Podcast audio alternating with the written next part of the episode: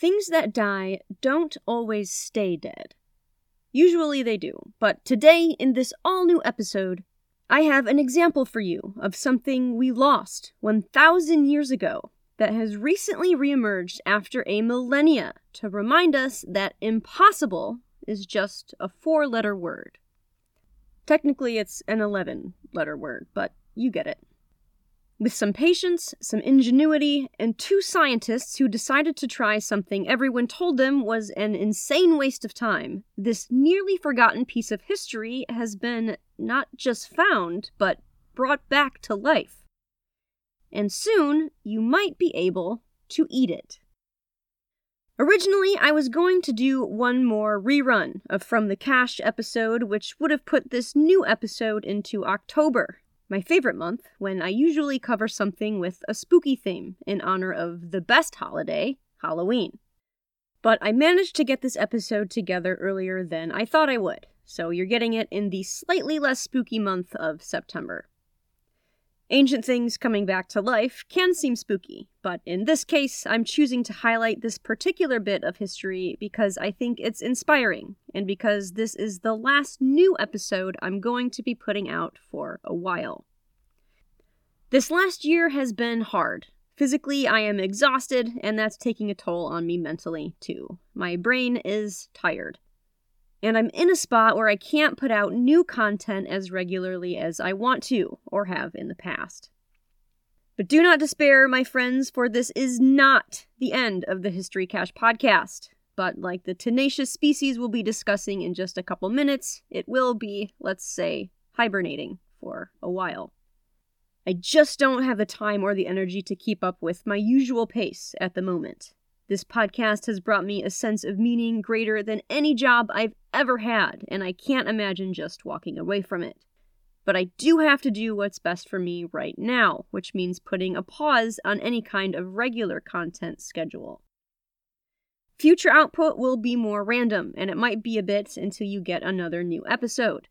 And I hope you'll forgive me for needing to make this change. The only reason this podcast has kept its consistency for so long already has been because I genuinely love bringing you these stories, and I didn't want to let you down. I've published over four years of consistent new content, which has accumulated into I don't even know how many countless hours of research, writing, and editing. None of it would have meant much if it hadn't been for you. I'm grateful every day for my listeners, and I hope you'll continue to enjoy the four years of episodes that will still be available on all your major podcast listening platforms.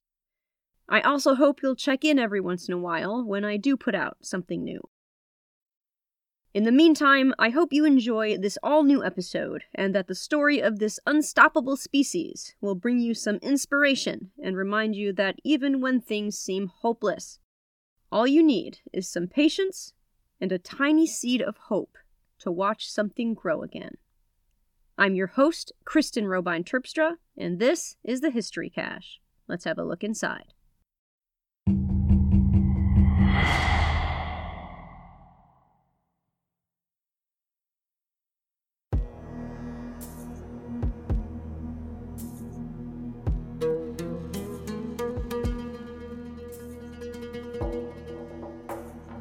On the edge of the Judean desert, situated high on a 1,300 foot plateau, there sits an ancient fortress. Above, its burnt orange walls cut into the deep blue of the desert sky. Below, stretched out for miles, is the Dead Sea. This fortress's isolation, harsh desert environment, and rugged terrain grant it a natural defensiveness. This made it an attractive spot to build a complex, and during his reign between 37 BCE and 4 CE, that's exactly what King Herod the Great did. There was a palace, courtyard, a terrace overlooking a breathtaking view of the fishless Dead Sea below, there were Roman bathhouses, plenty of rooms for food and weapon storage, and even a sophisticated water system that collected and channeled runoff into cisterns capable of holding 40,000 cubic meters of water. A lifeline for its inhabitants. This is Masada, and much of it still remains intact today, along with, according to UNESCO, the finest and most complete siege works from the ancient Roman world, preserved so well that they still survive to this day. Masada is a site of great archaeological and cultural significance. Trigger warning the following account includes discussion of suicide. If that's something you feel you need to skip, this is the place to do it. Masada is where one of the last significant events of the First Jewish Roman War, which occurred between 66 and 73 CE, took place. Masada was the last holdout for some 967 Jewish rebels who fled there to escape Roman forces after the siege of Jerusalem during the First Jewish Revolt in 70 CE. The rebels managed to evade capture by the Romans at Masada for over two years. Then Rome laid siege. We have one written historic account of what happened next, which was written by Flavius Josephus, Josephus was a leader in the Jewish rebellion, though a rather reluctant participant. He was captured by the Romans in 67 CE after a failed attempt to reinforce the Jewish resistance in Galilee. He became a prisoner of Rome and possibly an interpreter. Two years later, in 69 CE, he was granted his freedom and then completely defected to the Roman side even joining the emperor's son, the future emperor Titus, during the siege of Jerusalem, when the city and the Second Temple were destroyed by Rome. There is a lot of debate surrounding his account of what happened at Masada, which, according to Josephus, was this. On April 15th, 73 CE, finding themselves hopelessly besieged by the Romans, the Jewish rebels inside the fortress of Masada decided to take their own lives rather than become prisoners who would have likely been enslaved by the Romans.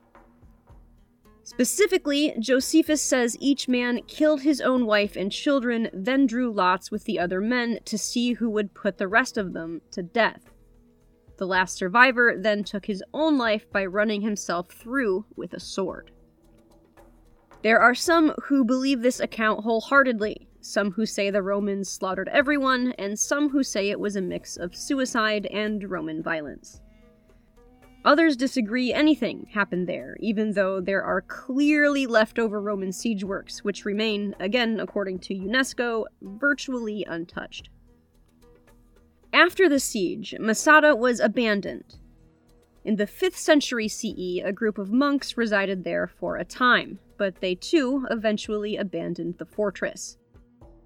Then, for 13 long, wind-swept centuries, Masada remained untouched until 1828, when it was rediscovered. It took over a century for archaeological excavation to begin, first in 1953, then again in the 1960s, 2,000 years after it had been besieged. Among the rubble and windswept walls, 2,000 years of history had begun to tell its story. There were frescoes, baths, and artifacts uncovered, including a jar. Unremarkable to behold, perhaps, but inside was something no one had expected to find seeds. They were from the Judean date palm tree, which had been extinct for around a thousand years. The seeds were peculiar in shape and size, significantly longer and wider than modern day date tree varieties. These seeds had been incredibly preserved by the desert's climate, and radiocarbon dating showed they had been stashed away at Masada sometime between 155 BCE and 64 CE, 1,000 years before the species had been wiped out. The Judean date palm had been a staple of both food and culture in the region for millennia before its extinction. It appeared on ancient coins and in religious texts. Its fruit was presented as gifts to emperors in Rome, and they were prized for their sweetness, which was said to be sweeter than other date palm varieties of its time. they were also highly valued for their medicinal properties. These dates were a real factor in economy and trade and became a symbol for prosperity, beauty, and abundance. As for its extinction, most accounts I found state that human warfare, which was disastrous for palm plantations during the Crusades, was the main cause of the palm's eradication. These waves of invasion and intentional destruction put an end to the tree that had been an economic and cultural mainstay for the people of Judea and its surrounding regions. According to a paper by Dr. Sarah Sallon et al., published in the journal Science Advances in 2020, these date palms were also closely connected to the history of human migrations in the region, with the first cultivated varieties originating around Mesopotamia and the Upper Arabian Gulf over 6,000 years ago. The paper goes on to detail how these dates were described by classical writers, including Theophrastus, Herodotus, Galen, Strabo, Pliny the Elder, and Josephus. Historians wrote of their large size, nutritional and medicinal benefits, sweetness, and long storage life, which enabled them to be more easily exported throughout the Roman Empire. So, they were a big deal, but no one was really sure what to do with the seeds found at Masada. So, nothing was done with them. They were stored away in an archive for another 40 years until one scientist, Dr. Sarah Sallon, had an idea. She wanted to bring the Judean date palm back to life from 2,000 year old seeds.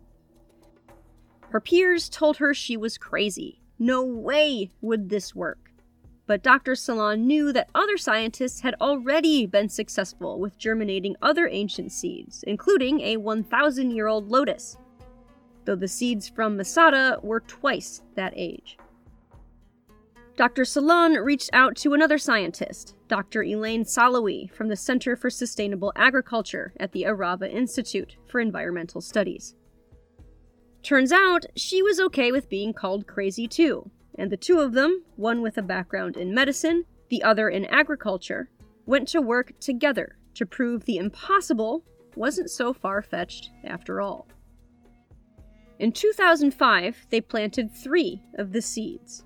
They worked slowly, carefully. First, the ancient seeds needed to be rehydrated. They did this using a bottle warmer and a hormone rich solution of enzymatic water and fertilizer. Then all that was left to do was plant the seeds in sterile potting soil and wait. And wait and wait. Their patience and care paid off. A few weeks later, something incredible happened. One of the seeds sprouted. It was the oldest seed in the world to sprout successfully from germination.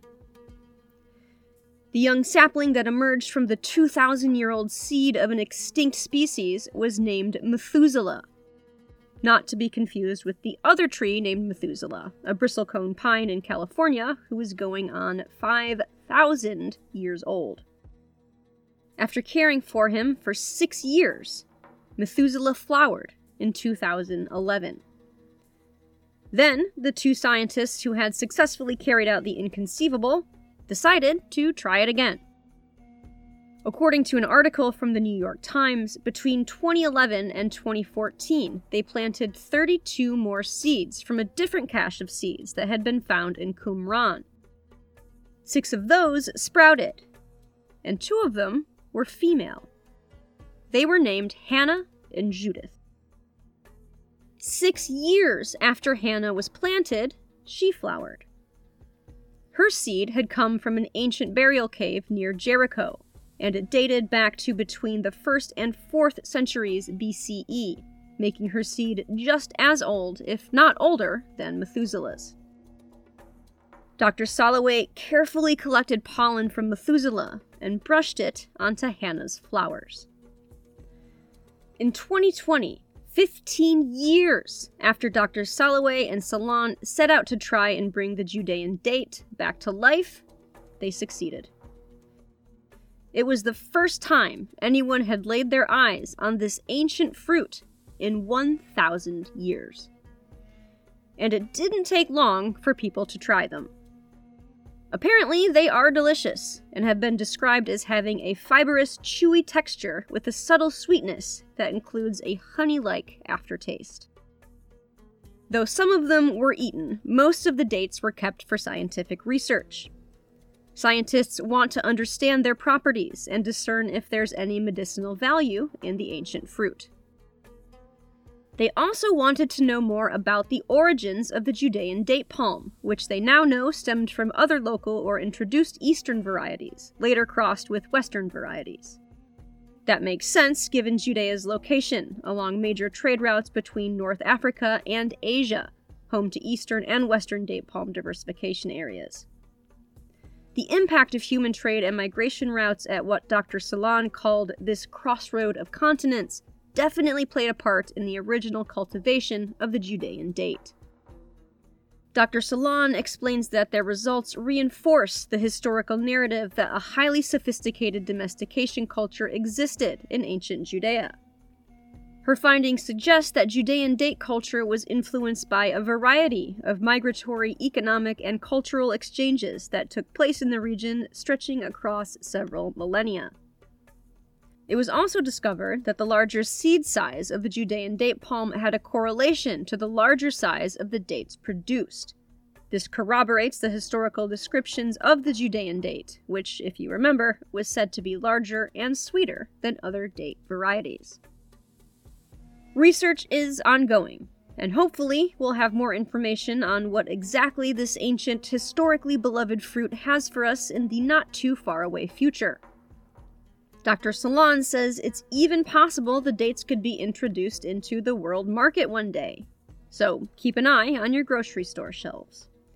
You might see a bag of dates there one day that made their way to you through 2,000 years of desert preservation, extinction, and the painstaking work of two not so mad scientists.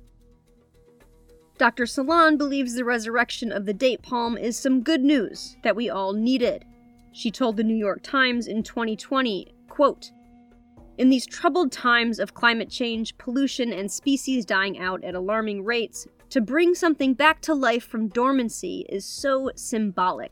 To pollinate and produce these incredible dates is like a beam of light in a dark time. Unquote. And it is. It's so easy to feel inundated with stories of disaster and fall into a loop of doom scrolling Burnout feels like it's at an all time high, and you probably wouldn't be surprised to wake up to yet another once in a lifetime historical event flashing on your screen of choice. I think the Judean date palm has arrived right on time to give us all some of the inspiration we're craving. If all it takes for an entire species to make a 1,000 year old comeback is one 2,000 year old seed and a little patience, then there's hope for all of us. So, write that first sentence. Make that phone call. Send that email. Go for the thing you've been just a little too scared to go for.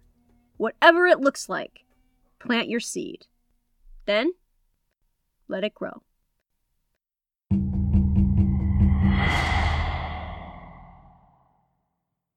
Thank you so much for listening to the show today and for sharing your time with me. I hope you enjoyed it and that it brought you some inspiration.